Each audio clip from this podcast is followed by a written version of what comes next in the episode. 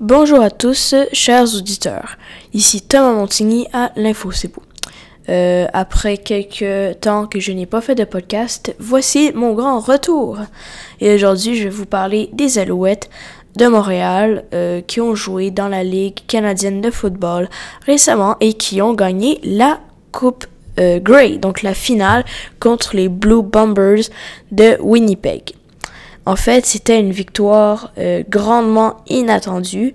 Tout le monde les euh, prévoyait perdants, derniers de la ligue, justement à cause des dernières années qui n'étaient pas fameuses, justement pour euh, la l'équipe de, de football de Montréal.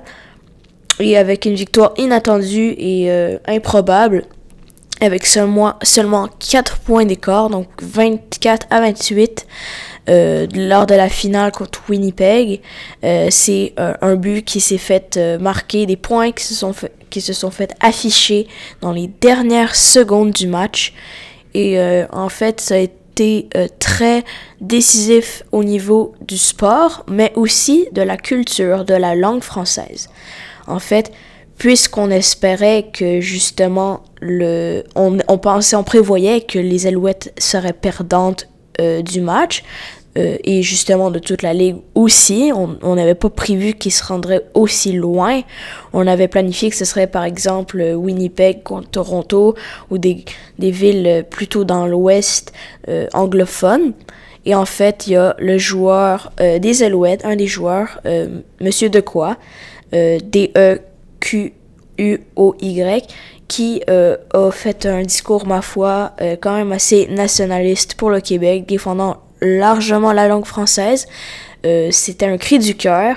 Et justement, il dénonçait le fait que vu que c'est la Ligue canadienne de football, le Canada c'est supposé être bilingue. Donc, euh, justement, c'était pas bilingue du tout parce que euh, c'était écrit en anglais partout.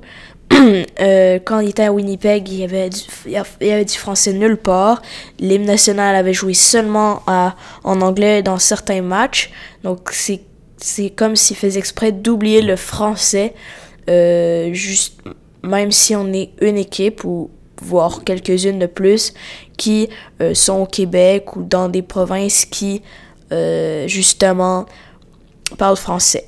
Mais c'est impressionnant de voir à quel point plusieurs Québécois et non seulement Marc-Antoine de de quoi. Donc, il n'était pas seul.